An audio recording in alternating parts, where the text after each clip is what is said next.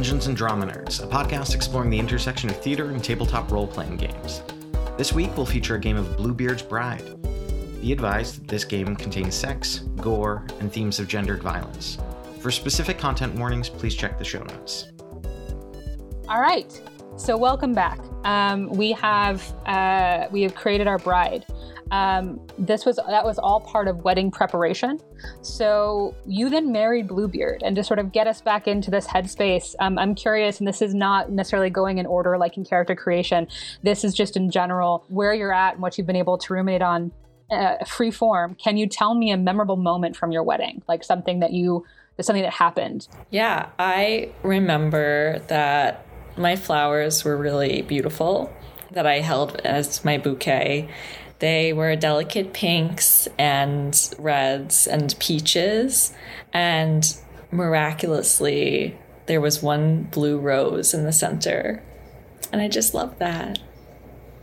I think that the main thing that I can contribute is that I connected with my own mother while I walked down the aisle and seeing her face of pride and joy of my getting married allowed me to feel more secure in my own decision. I took note of the guests' faces to see who was truly happy to seeing us get married and who was not, and took inventory. What did you discover in that witch? That my dad was genuinely happy, which was great. But it looked like most of the people that were Bluebeard's guests were very afraid to speak to me that they regarded and that they wanted to know a lot of personal questions and we hadn't I hadn't really known them well yet. I'm just like, why? What do you want? What are you trying to find out? I was very like aware that they were treating me strangely. Any other memorable moments? Um, I took note at, of Bluebeard himself. At least Bluebeard himself, whatever else may have been going on, did appear to be fixated on me. Student, you know, really. Uh, in as much as I had this experience to say he looked at me lovingly, you know, I, I was I felt as though he genuinely were uh, marrying me because he was excited to marry me. You know, it it, it uh, didn't seem there was no falsity that I perceived on the day of the wedding. Fantastic. Um, so yeah, so after such a lovely ceremony, um, and it was quite quite late when you began your travels back um, to Bluebeard's home, and when you arrived, the evening had gotten the better of you both, and your marriage was not consummated. The next morning, the head maid of the house, Helene, uh, wakes you, um, and she gets you ready for um, a very late breakfast. And she doesn't really say much to you, but you do hear a few comments um, uh, under her breath that you can't quite hear, but you know enough to know that they're not very kind. You hear probably fat, lazy cow. You hear some variation of these things, but she smiles at you the entire time. Um, before you make it down to breakfast, um, I'm curious where how the bride feels in general about not having consummated the wedding night. What what is that bringing up for each of you? I think that for the mother, she blames the witch for not having consummated the marriage. Any particular reason? I would say that the particular reason was that she was overly focused on the different perspectives at the wedding. And so the bear felt that she was not able to be focused on the carnal element of the uh, wedding night. Uh, it's making it's making my anxiety spike uh, for sure. Um, there's something there's something wrong. Like given the way that I am aware marriages are supposed to go, the sort of traditions of marriages, and again, and the fact that I did think y- yesterday this man was loving me, whatever that means. Um, something something is wrong now, or something didn't go the way that it should have gone, and now I don't really, and that that's strikes a sort of sour or, or sort of strange chord with me. I, I don't understand it and I don't like it. I'm bitter. Not blaming any one in particular. Basically, kind of hoping to. I, I would assume that, like, one, the wedding was very exhausting. There's a lot of people, and, like, okay, passed out, whatever. But I probably would have wanted to stay up and be like, so let's seal this deal. I got stuff to do. Um, so I'm hoping to kind of put on some moves over breakfast.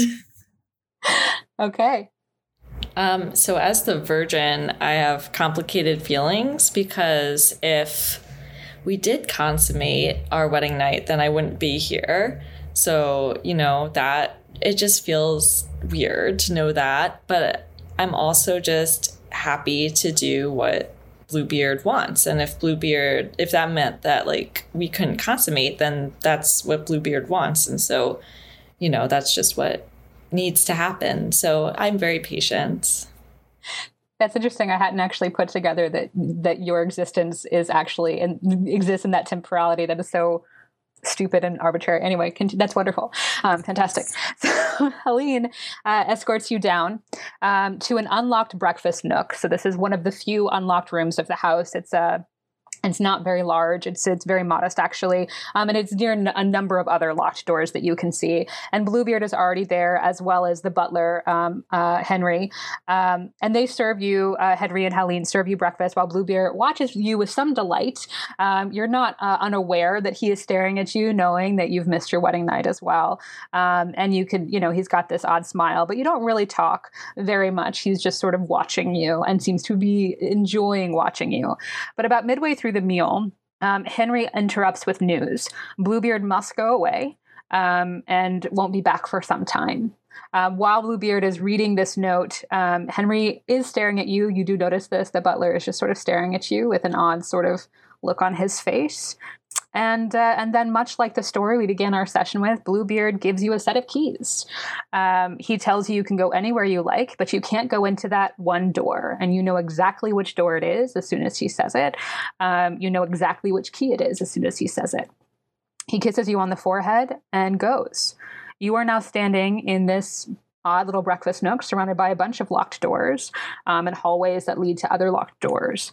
Um, you have a heavy set of keys and there are no servants around. While he was giving you these keys, all of the plates have been cleared and the servants have gone. Um, you didn't even see them or hear them go. What would you like to do? And we will start with, uh, I think Animus as the hand gets to start with the ring. But you all get to decide where you'd like to go. Um, can I ask a narrative clarifying question? Did we did we we didn't consummate the marriage, but did we sleep in the same room or do we have separate bedrooms? You have separate bedrooms. Well, I want to go to Bluebeard's room. I'll propose that to the sister. the bedroom, you know. Yep, yep, yep. Any particular reason you want to voice Animus about why you want to go to Bluebeard's room? Um, yeah, again, I think I, I I don't necessarily know what was supposed to happen last night, like how those kinds of things are initiated, or sort of what what where the moment happened that some decision was made that we are not going to consummate this marriage last night. But I'm still curious. Like I presumably I would have done that in Bluebeard's room. I just kind of want to see like what if I can just t- get any sense of this person from the place that I should have seen last night or or was going to have this big experience last night, but then didn't. Awesome. Um, all right. So you um, you pick out a key. If you would describe the key for me. Um, it's really basic. It's really simple. It's just sort of black iron. Um, there's almost nothing to, like it's almost conspicuously um, undistinguished considering the rest of the keys and their sort of craziness. It's really plain. Great. So you walk along these corridors and you get to a room that matches that key. Um, the room beckons. You enter, and the door closes behind you. Um, and what you see is actually not what you expect. Um, you are in a bedroom, um, but it doesn't look like it would necessarily be um, Bluebeard's bedroom. And the only reason you can know that for sure is because um, there is a dollhouse in the room as well. Um, but when you walk in, you see this grand four poster bed that looks that looks beautiful, very comforting, and not like in that cheesy 80s, you know, frilly way. It's like a four poster canopy bed that's got like the most expensive blue fabrics on it. You also see a very large walk in closet, and you see a gorgeous vanity as well as a mirror that hits you as soon as you enter the door. It's like right in front of the door. So as soon as you come in, you're square off with this mirror. Um, what would you like to do? Um, I'll investigate the mirror. Uh, great. What memories does this item hold? Mm.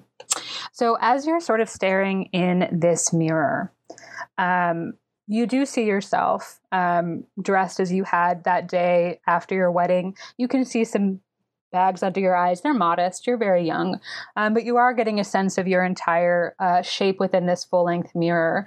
Um, and you look just as you sort of remembered yourself looking, although you don't remember the last time you maybe had access to a full length mirror. But then the more that you watch yourself, the more that you start to see that the eyes uh, underneath look a little bit darker than they did a second ago. And your hands look a little bit more weathered than they did just a minute ago. And as you're bringing one hand up, you realize there's like a delay almost in the mirror that is that is sub- slightly unsettling. And you get a second question. Um, why did Bluebeard keep this item? As you are, as you are uh, sort of testing out this um, hand, you know, Groucho moment, I suppose, um, you start to get a feeling of another hand that is like gripping upon um, your thigh on your inner thigh. And it's not in the mirror, but you get a very, very, very strong sense of it all of a sudden. And while it's sque- squeezing at first is maybe um, shocking, it slowly becomes actually very intense and hard. And you hear a whisper in your ear that is not Bluebeard's, but is somebody else's that says, You have some work to do here, honey. What would you like to do? Anybody can still do a maiden move. There are other things in this room to investigate. Um, I would like to investigate the dollhouse. So, yeah, it is an old, um, beautifully ornate dollhouse. Um, oh, sorry, what is your question? Um, I'd love to know whose item is this. Great. So, uh, as you're walking, the the sort of grip on your hand, uh, the grip of the hand of your thigh, you can still sort of feel it there, but it sort of eases as you move away from the mirror. Uh, and you squat down to sort of see what's in this dollhouse, and you can see what appears to be a beautiful, pristine carved doll um, made of of wood. Um, that looks to be incredibly thin. It looks like, I mean, this isn't necessarily a Barbie doll because we're not necessarily in that time, but it's a, the perfect representation of someone. And you get the sense from this that this doll is the person who, like, basically did a self portrait of themselves. Um, and you can see this doll sort of copied all over the rooms of this dollhouse um, in different positions within it. Um, well, why did Bluebeard keep this item? Uh, as you're sort of like moving stuff around, um, you you because uh, you you know you're as you're looking through it, uh, trying to sort of get a sense. You reach your hand into a room that looks rather odd, and because it looks almost like a carbon copy of this room, um, this bedroom that you are in, and the um, the doll is in uh, is in the bed, lying down on the bed, and you think there's something within the bed. And when you pull it back, you do see um, the straight edge razor that you gave him for uh, the wedding. And as you think to yourself, that's weird, you get a very nice stock uh, of her position on this bed, and you realize that she's actually been tied down. And you also realize that on uh, this doll's body, there are several markings that indicate um, even even what you would understand to be like somebody who has crudely stitched something up um, over time. Uh, different parts of this doll's body have been stitched back together, and she is currently in this position on the bed, completely tied down next to that straight edge razor. What would you like to do? Can we take stock? Yeah, I think this is a great time to take stock. Gonna go for uh second question. What traps have been laid for the bride? Mm, fantastic. Um, as soon as you're like, this room is not great, I don't know where that hand came from, but it's gone, and it was probably my imagination.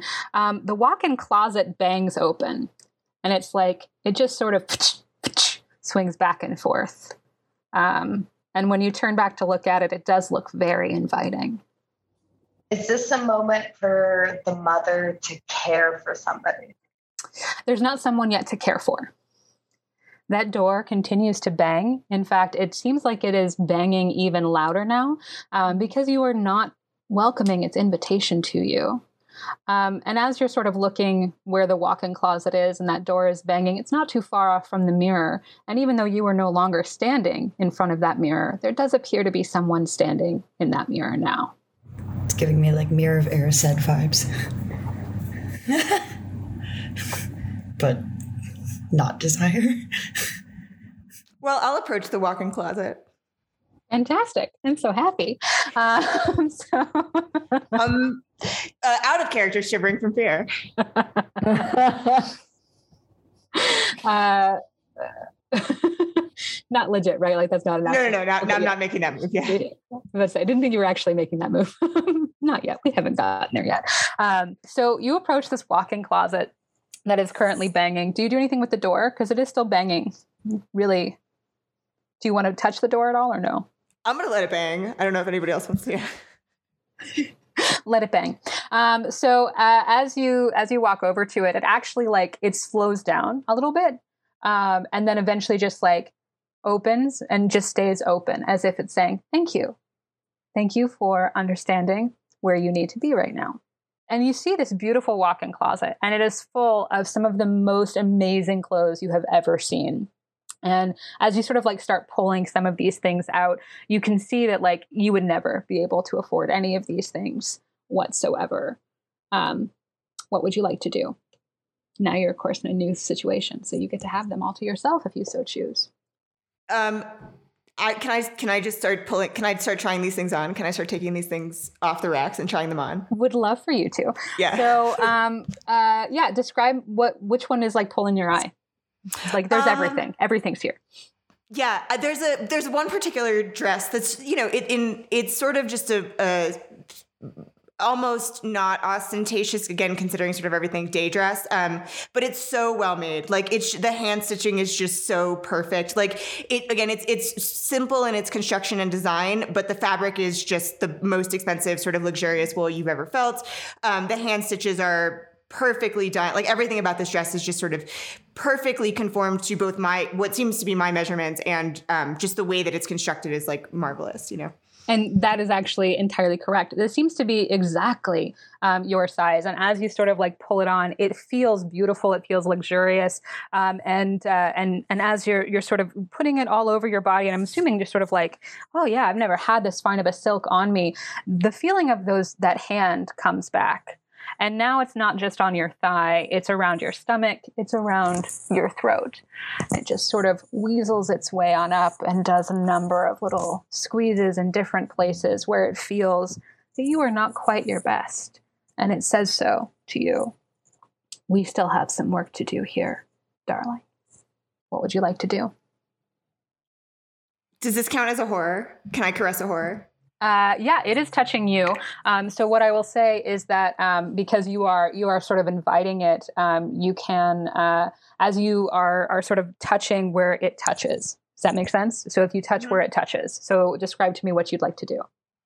Um, yeah, so anywhere I feel this hand sort of, I, I'd like to put my hand over it and just sort of gently try to remove it. Just sort of, again, I'm not pulling it or anything. I'm just kind of like putting my fingers between its fingers, sort of clasping it and sort of trying to redirect it off of my body.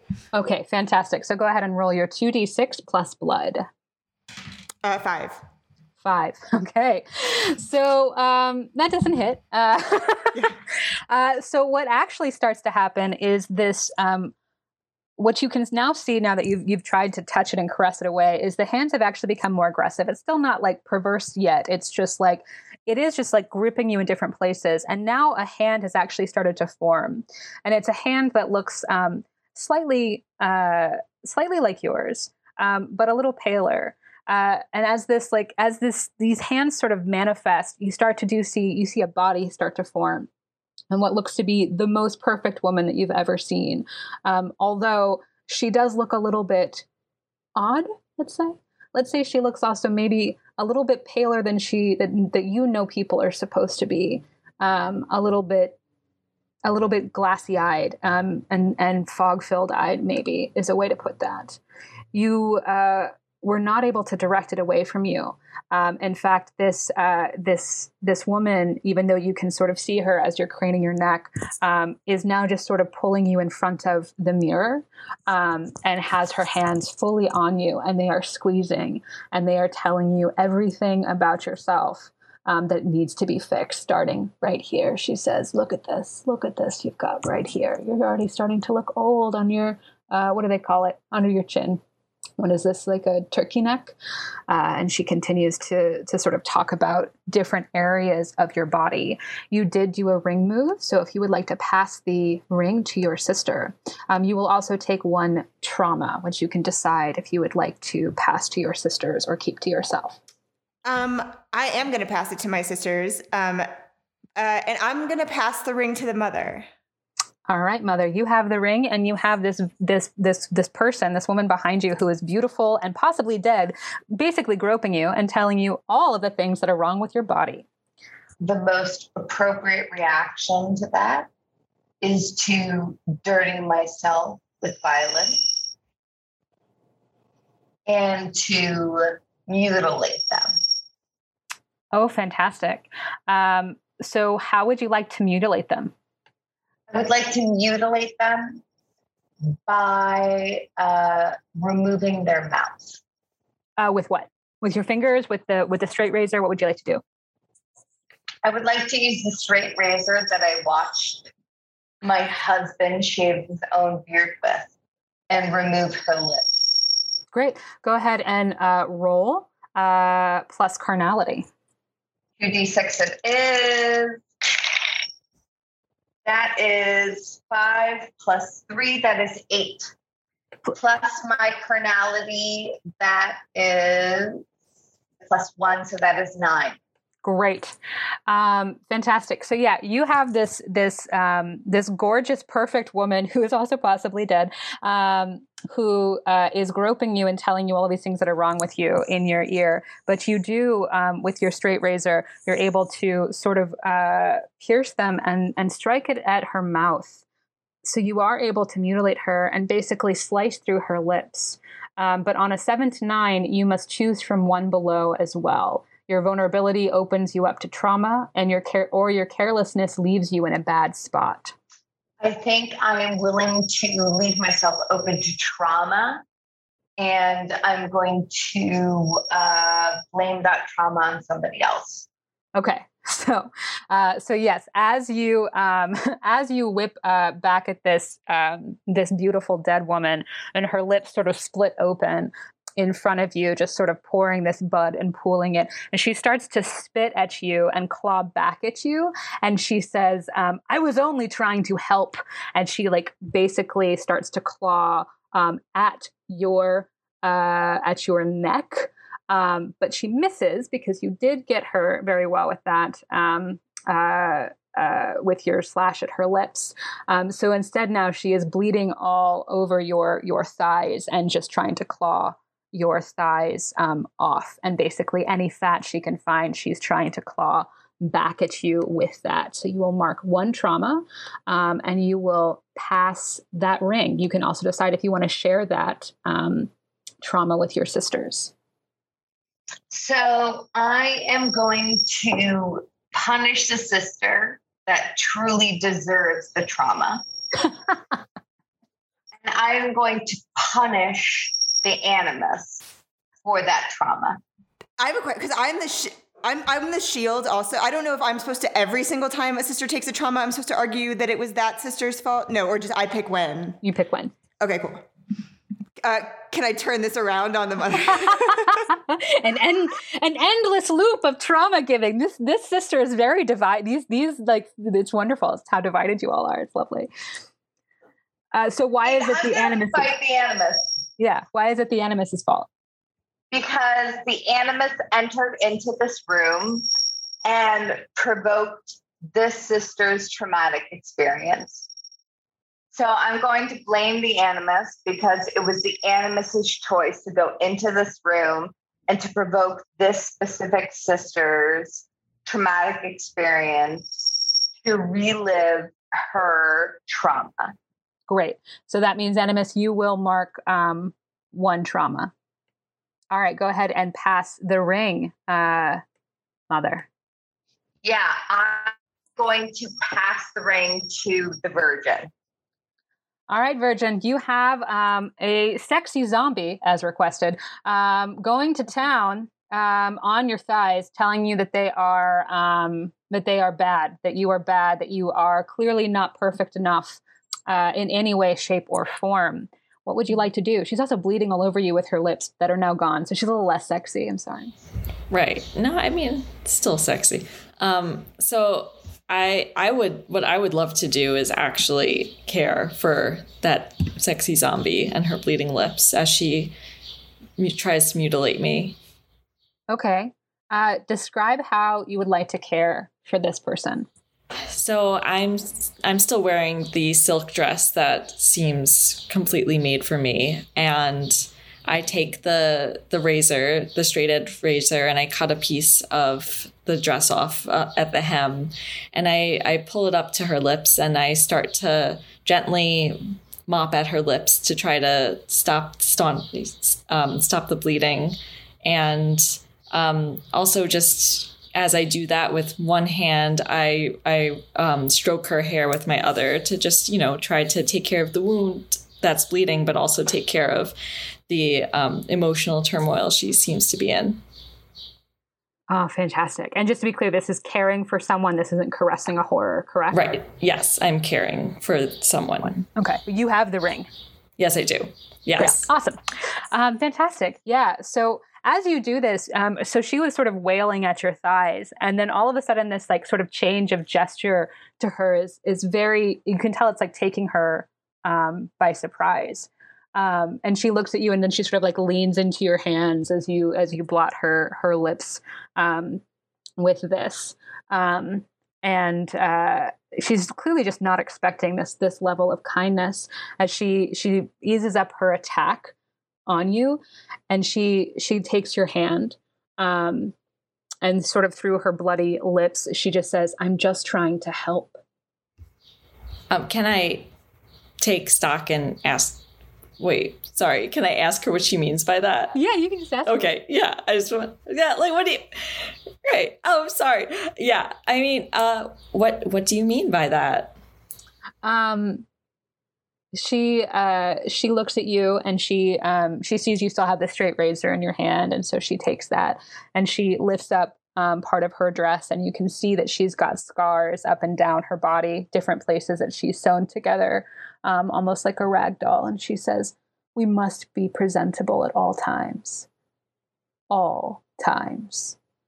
And she sort of takes the razor and flicks it open and she says, Let me help you. How do you want to help me? And she starts to dig into your thigh with the straight razor with a very loving smile and the gentlest of hands. So she is cutting uh, cutting up that thigh. How does that help me? Uh, she doesn't answer. She just continues to cut into you as you will take one trauma. Fantastic. okay. Because it's, it's, it's self evident to her that this is Oh. helping. All right. I'm I'm going to cry out for help. oh. Okay. Yeah. Okay. Uh, go ahead and uh, what do you say when you cry out for help? I say somebody is trying to help me, but it's not working, and I need actual help. Great. I love that that's your cry for help. Go ahead and roll. Uh, and I think it's plus resilience. Yes. Three, and then resilience is plus one, so four. Great. So you you cry out this. Um, somebody's trying to help me, but they're not really helping me that much. Um, somebody please come help me instead. Uh, and that's you know kind of how you say it. And um, nobody comes. and um, this this beautiful, uh, sexy zombie is just sort of smiling at you through bloody lips that she is now wrapped with the fabric around her face that you've given her. She's just sort of smiling at you as she continues to cut into your thigh, and you can um, pass that ring on over. I'm gonna pass it to the witch. Oh boy. All right. So we've decided to walk in into build a body. We love that. Um, deconstructed. love it. Um, can you tell me more about how she's stitched together? Yeah, excellent. Um, so uh, you can definitely see as she's so close to you, like she's got um, scars along her chin too that you can see, and it's like she's just been stitched. It's like surgical. Um, these like nips and tucks in different places. Um, it doesn't look like it was professionally done. Is it more like Sally, like Nightmare Before Christmas stitching? A little bit something like she's done herself to make her this way um, is what it looks like to you, especially probably growing up on a farm and having done several things instead of paying somebody to come do them. Um, you probably have a couple scars yourself. Uh, so that's what it looks like to you is some scarred over places. And like she's clearly put in a lot of work to become the most perfect woman. I was going to save this for later, but I guess we're just going to take care of this now. I'm going to care for the servant. Are we calling her a servant? Is she a servant? Are you care? Can I, she's a servant I, or a horror. Um, you can call her whichever. Do you want to care for someone, or did you want to caress uh, a horror? No, I'm going to care for them. Great. Um, which means I have to show face. uh, you can uh, just tell me which face you would like to. I, I know. Hold on, I'll look it up if you don't want to share it yet, because you didn't want to share, correct? Correct. I will look at it. Nobody look yeah, yeah, I will I will let that count for sure. Perfect. Um, well, I'm just going to hold her hand that is doing some nasty shit and then come in close and just whisper in her ear, You're beautiful just the way you are. And with that. Great. yes, that's fantastic. So you say this and it like arrests her, like immediately arrests her. And she's like shaking, holding the razor. And she just looks at you with the coldest of eyes as she's like holding this there. And you can see that she's like wanting to strike you with that straight razor. But then she just like chokes out and all of the blood that was forming in her lips just sort of splutters onto the floor and all over you as she becomes this pile of flesh and blood um, and completely dissolves. Um, you are covered in blood, is what you feel at this particular moment. I should probably change. and as soon as you think that, you do look around and you realize there is no blood anywhere. Sick but there is the straight razor just sort of sitting there with one small little drop of blood left, and your thigh is still bleeding. Well, um, question: the piece of silk that we had taken off of the dress is that dissolved, or is that still here? Uh, no, uh, you you can see where it's been ripped off of your dress as well. Um, okay, I'm gonna make a tourniquet, just until we can find somebody to help, but at least I want to, you know, not lose a leg. Um, and I'll rip up some more and just like bandage. But I think I think we can probably leave the room. You want to propose the truth? Yeah. All right. When you propose the truth about a room, detail what you think happened in the room, to whom, and why. So, what do y'all think happened? I'll just spit out what I was thinking at first. We had the snide comments from What's Your Nuts at the beginning. I'm not good with names. Sorry. So, What's Your Nuts was being a douche canoe. And my thoughts is that this person, previous wife, whoever, um, was in a place of vulnerability that that pressure and potentially pressure from other people in the house or other people in Bluebeard's life got to her. And especially when Bluebeard is away for so long, all of these times over, she just started to tear apart at herself. And I think this was a self sabotage um, through pressure from not anti peers. Um, from enemies and things. And I don't think this is Bluebeard's fault. I think Bluebeard was really kind to a simple farm girl like us. And we would have seen that by now. So we I think this is just a manifestation and just like something that's been marinating and eating away at this person and eventually ate all that was left. So I'm going to say it's a faithfulness. I support the witch in this conclusion in that it was not Bluebeard's fault. It was her own personal fault for her not being able to process. Yeah, I agree. It's definitely not Bluebeard's fault. If anything, it's Helene's fault. I mean, she seems horrible, and maybe we can get Bluebeard to remove her when he comes back from his journey. All right. So we're going to take a token of faithfulness. So next, describe the token that you take that supports your interpretation of what happened here. Um, so what would you like to take? And again, physics doesn't really matter. It can be a big or small thing. We'll just assume that you can carry it with you. Um, Guess I have to make that choice, huh? Dang it. Okay, well, there's. We already have the piece of silk tied to our leg. I don't want to take the razor because that seems like a sign of distrust and we're, we're being faithful. Can I tuck the razor back in the little doll bed? Great. Good night. Um, uh, in the dollhouse, were there any there were a number of dolls that looked like her. I don't want to take a doll. I'm trying. Is there something we could take from the dollhouse that would be inconspicuous? Sure. Is there a kitchen in the dollhouse? A kitchen in the dollhouse? Yeah. Okay.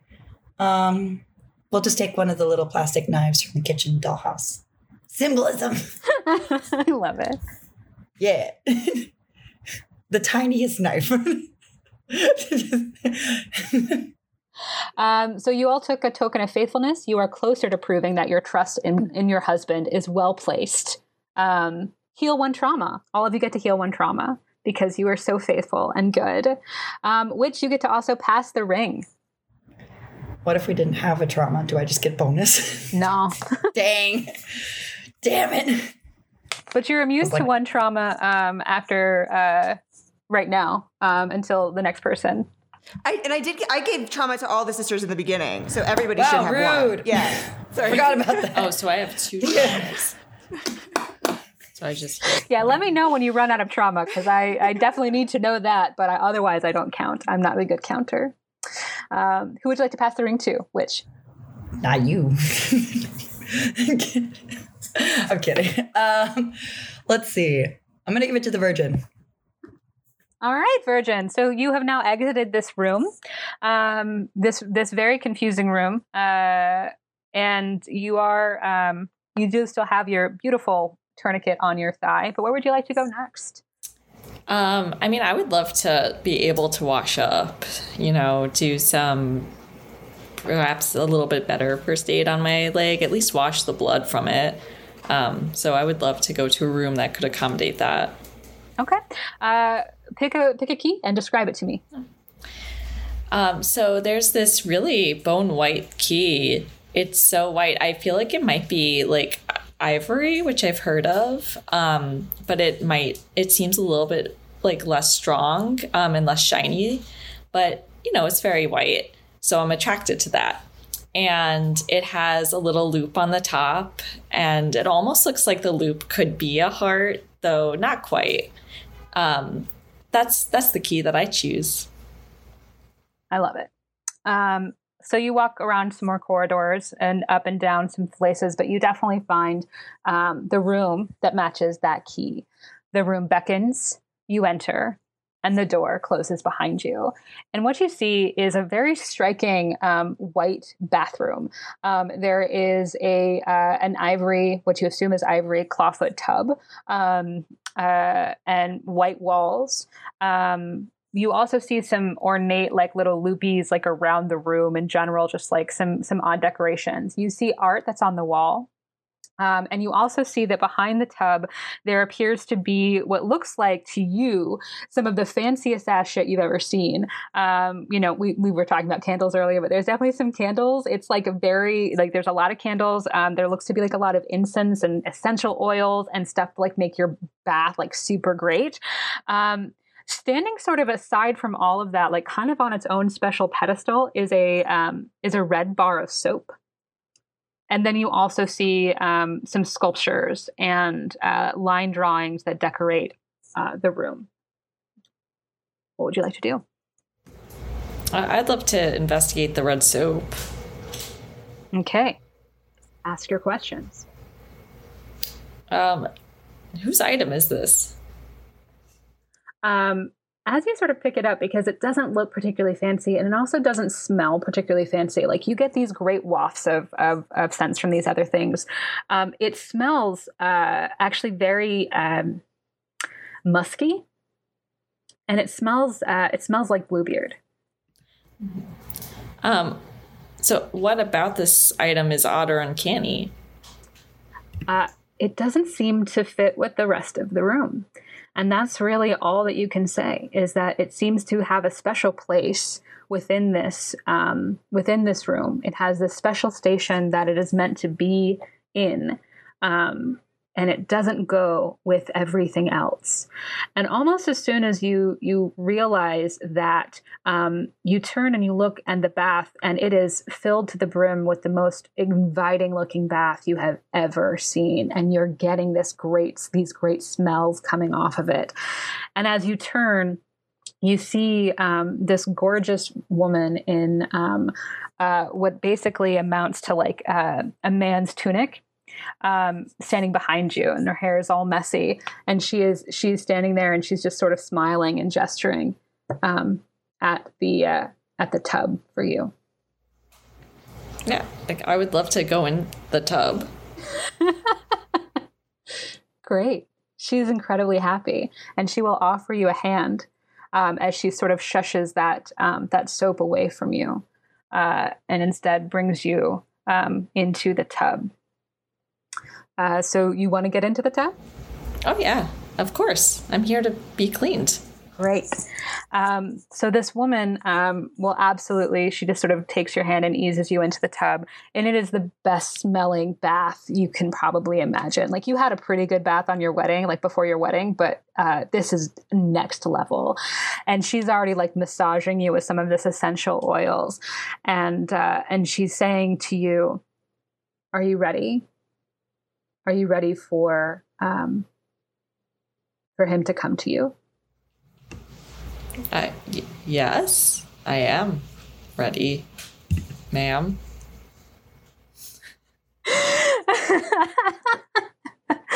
uh, she like keeps she keeps massaging you um and uh and then she uh she says this is this is what i always did before we began and afterwards because afterwards you really you might want to do this too this is this is your time to get prepared Um, prepared for what? And she just sort of laughs and she goes, Oh, honey. And she kind of sweeps around to the side of you and she and she sort of looks like deeply in your face and caresses the side of your face and she says, Do you know? Do you know anything at all? No, I Do don't. you- what do you think you desire? And her hand dips into the water. I don't understand what is happening with your hand. uh, she pulls out a loofah and brings it back up and she starts um, uh, scrubbing your your back. And she says you really aren't ready for him are you? I can get you ready. Would you like me to? Yes, I would. uh, so would you like to caress a horror Yes, I would like to caress a horror.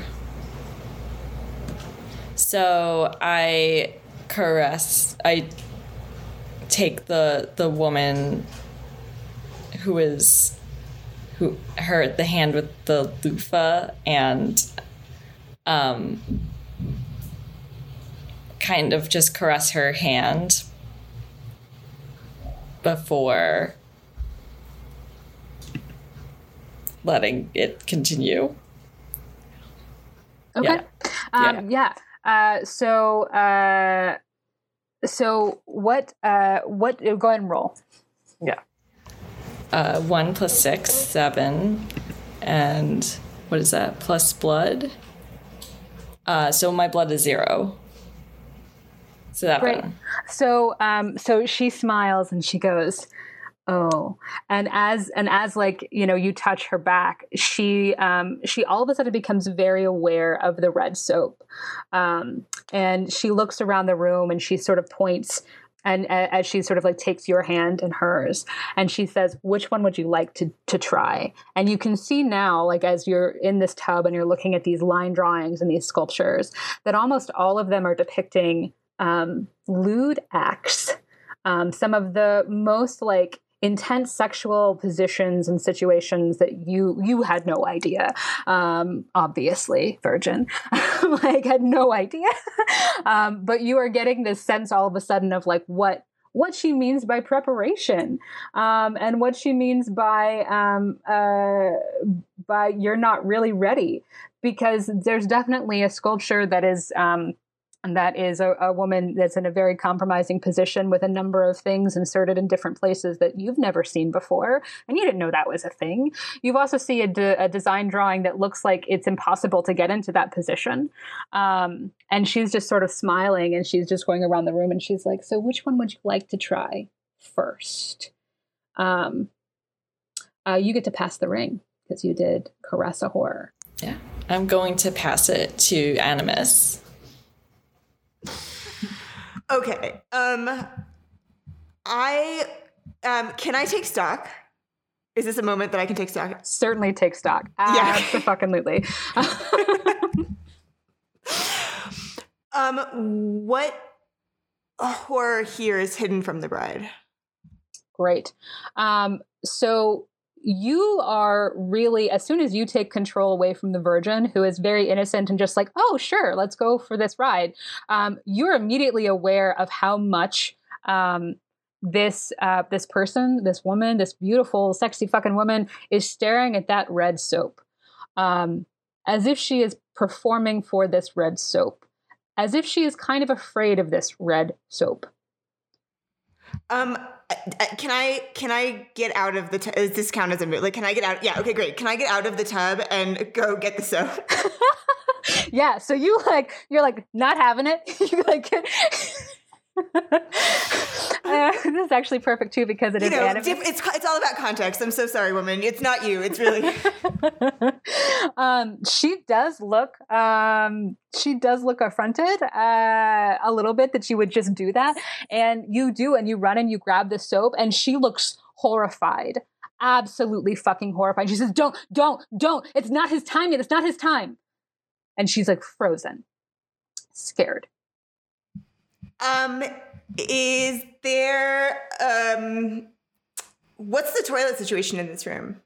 Is there like a is there a flushable toilet? sure yeah Um, can I flush the soap down the toilet? um uh yeah i don't see why Like not I want to get. I basically I want to just get. I want to remove the soap like in some sort of permanent way. So yeah. I think that's amazing. Um, yeah. Okay. Sure. So you like run over to throw it down, um, and you you pull the lever to to make it to make it flush, and the blood curdling scream that comes out of this um, woman, um, and she bolts towards the toilet and to get it to to get it out of this toilet, and she's just it's like it's sloshing in all of this way, and then she turns and looks at you and she grabs you by the throat and dunks you in the water um, to drown you. Take one trauma, but then you get to move. That's that's fair. um, well, I'm I'm gonna just dirty myself with violence, I guess, because we're here now. um, I would like to disable them. Um, by uh, I mean, if my head is in the toilet, just sort of yeah, like elbows backwards, just sort of like getting any thrashing, kicking moves like I can do, sort of to get away from this person. Great. Um, and you're just trying to disable. Yeah. I'm just trying to disable. Great. Go ahead and roll um, plus carnality. Yeah. Um, nine. Great. Yeah, so you're able to like get her off of you, and she um, scrambles back to the toilet and basically shoves her uh, her hand down it, trying to trying to get this soap back. Um, you also get to choose from one below. Your vulnerability opens you up to trauma. Your carelessness leaves you in a bad spot. Um, my carelessness leaves me in a bad spot. Great. So as you were trying to get um, out of the way, you uh, uh, and try to get away from her, you definitely um, have slipped um, on on all of this wet floor that's happening. So you're now in a very vulnerable position as she turns back to you and towering over you, she says, "You have no idea what you've done," and is is just had it and then goes. And it's like a silence pin drop and all of the water in the room is gone. There's no sweet smells there's no nothing and the soap um, only half a bar now is still in its place. Uh, and you get to pass the um, ring because you dirtied yourself with violence. Yeah, I'm gonna pass it to the witch. okay as a reminder you are on your back in a vulnerable position. Um, but there is now no evidence of anything in this room Except half a bar of soap. except half a bar of soap and the spa. Um, okay. You know, I think let's let's get out. I think we're clean. You know, we're just we're just gonna I think we're good. We're gonna leave the room, Simply love the justification. you know. Every time we get clean, we just get nasty again. So I think we just stay true to our roots and just, you know, put some put s- just put some mud on it. Put some mud on it. It works every time. Bug bite, mud. Scary surprise lesbian, mud. Red bar, mud. Just fuck it up. That's fine. Um, so we go piece the fuck out of this room. But anyhow, proposing a truth. Let's see. Detail what you think happened in the room. Uh, there was, let's see. But there was some lewd acts, but there was some absence of peen. there was a, an extreme lack of that. So I don't think there was direct involvement.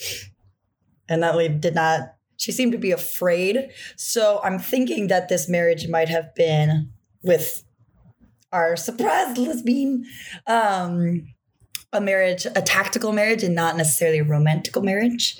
And that maybe this wife was more interested in the ladies so this might have been a place a secret meeting place or something like that that might have been found out.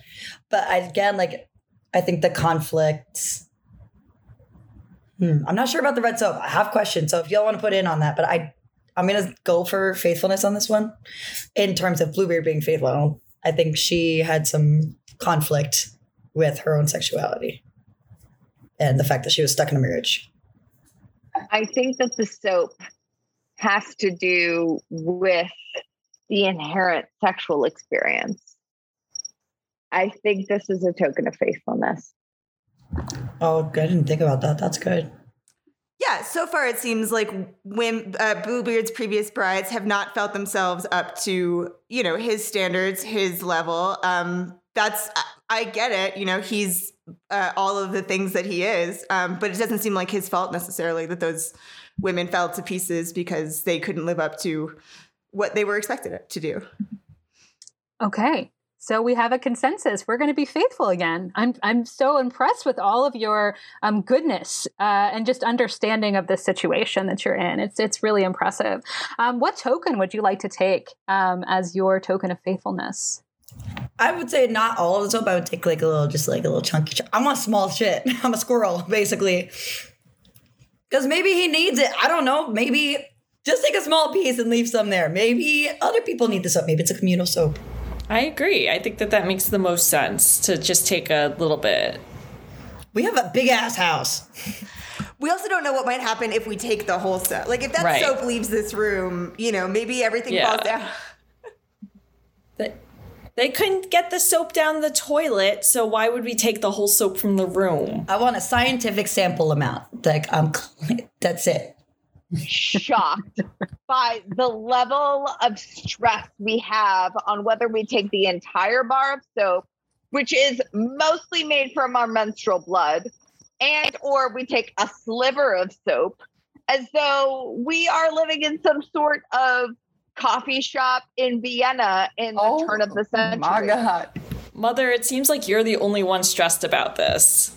Obviously, I'm stressed about this. I am the goddamn mother. I mean, you've got to take what you've got to take. So you've taken this little tiny bit of soap as your token of faithfulness um, as you exit this scary lesbian room um, of lesbian. Y'all keep making me leave all these rooms for you. I'm cleaning up all your dirty work, and yet I'm the enemy over here. Mm.